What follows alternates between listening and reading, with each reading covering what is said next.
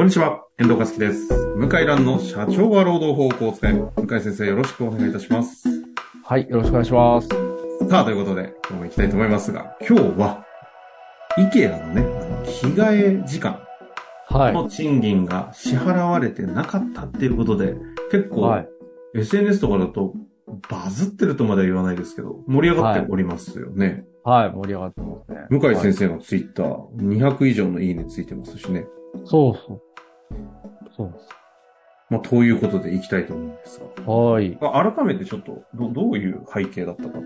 えーと、どうやら、IKEA の従業員の方で、労働組合に加入した方がいて、で、その労働組合に加入した方が、いや、着替え時間は労働時間でしょって言って要求したみたいなんですね。ああ。うん。で、おそらく否定したら、もう訴訟を起こしますよって言ったんだと思うんですよ。うんうん。うん。で、労働組合の名前がね、ちょっと今出てこないんですけど、東京管理職ユニオンだ。うんうん。東京管理職ユニオン。はい。はい。東京管理職ユニオンが、あの、おそらく東京管理職ユニオンが関与するんで、まあ、うん管理職扱い、管理職の方が労働組合に入って、で、そこで、このいろんな、まあ、残業代とか計算してるときに、着替え時間おかしいよってなって、うん。で、あの、決裂したら訴えますよって言ったら、これは払いますってなったんだと思う。なるほど。それでニュースになったんだと思いますね。はい。これもう、えっと、最高裁とか出て、判決出てるんですか？あ、出てる。るんです。もう二十数年前に三菱重工事件っていうのがあって、はい。あの、船を作る時の作業用の防具を着替える時間は労働時間に当たるって言って会社が負けちゃった事例がある。あ、なるほど。はいじゃあ、。大きく解釈すると、会社側が指定しているような、その作業着みたいなことを着る場合には、労働時間になる。そうですね。というような解釈でいいんですかね。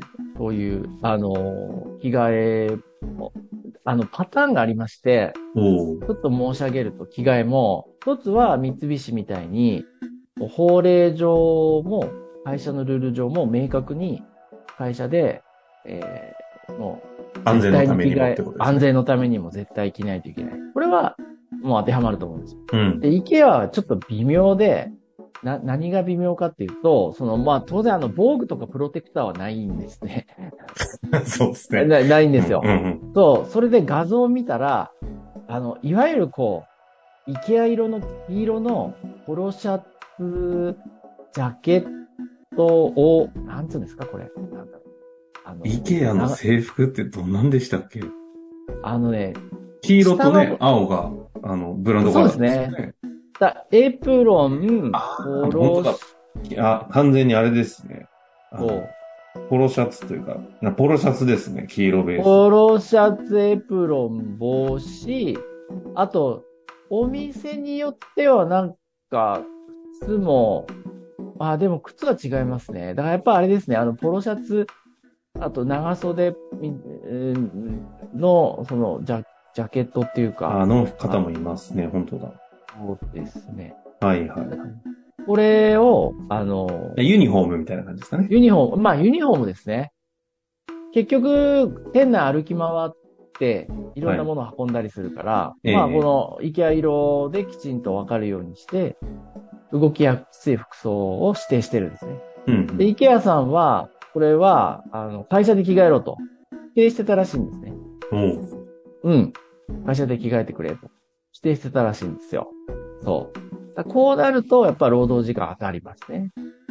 逆に言うと、今までよく表出なかったねって感じじゃないですか、向井先生。やっぱりね、やっぱり知らない人がほとんどで、で、時間も、まあ、イケアの制服ぐらいだと5分ぐらいですから、まあ、いいかみたいになっちゃうんですよね。あ、労働者側も。そあう。それが、やっぱもう、こう出るとこ出るよって言われて、判例調べたら、これは無理だねってなったんですね。うんなるほどね。で、この東京管理職ユニオンが動いたと。そう。でこ、れ、あ、ごと、すいません。あ、もう一個いいですか？もう一個微妙なパターンがあって、ほう。あの、会社で着替えないで、家で、家から来てこいと。家で、もう。簡単に、もう羽織って、部活みたいな感じですね。部活みたいな働きジャージで来いと。それはやっぱ労働時間にはならないんですよね。へえ。うん。まあ、まあ、それはそう。そう。ね。うん。だから、あの、僕びっくりしたんですよ。鈴木自動車は家から来れる制服にしてるんですよ。その時間短縮のため。お家から、家で着て来られる制服にして、時間短縮してるって書いてましたね。鈴木自動車。あでも、じゃあ、池谷さんもそうすればいい。じゃあ、そうすればいいって。あのもうポロシャツなんで、おしゃれな、もう可愛らしいポロシャツなんで、あの、家で着てきてくださいと言って、で、そのまま仕事に入ってくださいと。まあ、ただ、やっぱり、うん、着替える時間いるかもしれないですね。やっぱね。ですかのそうですね。うん、ジャケット脱いだりとか。うん。夏はこれ着てできないですよ。幼稚園、お迎え送り、これあ着ていけないとかね、いろいろ意見はありそうです、ね。ああ、確かに。IKEA って書いてるもんね。うん。確かにね、あとは、労災にも若干関係があるところがあって、これが。制服、うん、制服を着て労災に通勤所あった時に、あのーちょっとこれはわからないんですけど、未知の事例ですけど、普通は労災、会社の責任にはならないんですけど、その、意見の 制服を着てるということで、外観上、業務遂行の途中である なるほど。いやいや、実はあるんですよ。車用車を運転して仕事の途中だと、会社の責任が認められた事例あるんですよ。はあ、の、例えば、向かい障子とか、あの、プリントしてる車とかあるじゃないですか。あ。はい、はい。そう。あれ運転して認められた事例もあるんですね、会社の責任。へえ。そう。あの、マイカーはいいですよ。マイカーはいいんですけど。だだから、普通の会社は、いや、あの、着てきちゃダメだよ、と。うん、うあんの。着替えてねって言って、やると思うんですけど、うんまあ、悩ましいですね。まあ、結構、うんしかも、このツイートが伸びる伸びる、あ、未だに。もう上海絡みの。いや、このツイート伸びてますね。はい。なんか、皆さん、こう、なんか触れるものがあるんですね。きこれね。うーん。何なんだ？まあ、やっぱ、そうなんですか？伸びて、本当だ、めちゃくちゃ伸びてますね。今も伸びてますね。はい。60のリポスト、リツイート昔あの。60なんて出ないですよ。あ。うん。うん、まあまあまあ、まあそういう時代なんですね。そういう時代なんですね。はあの、ちなみにこれそうなってくると、そ、訴求の話になってくるんじゃないんですか？い。そうですね。訴求払いを、イケアさんがなんかしないとかするとか、なんか曖昧になってるみたいですね。あの全員に過去遡って払う払わないが、なんかやらないようななんか感じの記事になってて、で、ローソンはこれからも求めていくみたいな書き方になってはいます。これあの、見解としては、先生の立場からすると、そ、訴求はどうな、払わなくて大丈夫っていうものなんですか？いや、払わないと、当然請求されたら負けちゃいますね。あ、やっぱそうですよね。うん。ただ、ほとんどの人は、うんもうそんなお金請求しないから、うん。だから、まあ、払わないでそのまま終わっちゃう可能性もありますね。なるほど。うん。ですね。いうことですね。ああ、だから IKEA は着替え時間一律5分とし、計10分を1日の労働時間に含めると。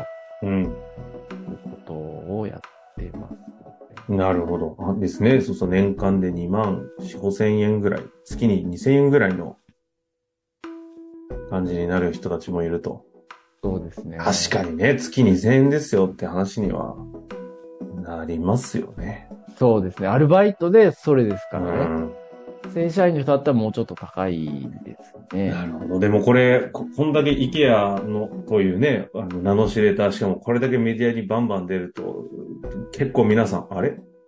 俺が今、私が着てるこの制服の時間って労働時間入ってないぞって思う方々むちゃくちゃ増え出すんじゃないですか。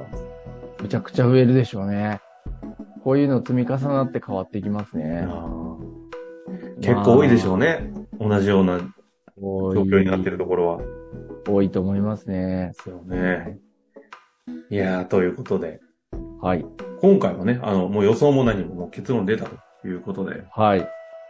まあ、ということでね、あの、それぞれの関係者の方々と、あの、近々、この辺おおお客さんいらっしゃる方とか、この辺ちょっと注視しないと、いろいろ揉める可能性もあるのでね、はい。はい。ぜひ押さえていただきたいなと、はい思います。ということで、終わりましょう。向井先生、はいありがとうございました。ありがとうございました。本日の番組はいかがでしたか？番組では向井蘭への質問を受け付けております。ウェブ検索で向井ロームネットと入力し、検索結果に出てくるオフィシャルウェブサイトにアクセス。その中のポッドキャストのバナーから質問フォームにご入力ください。たくさんのご応募お待ちしております。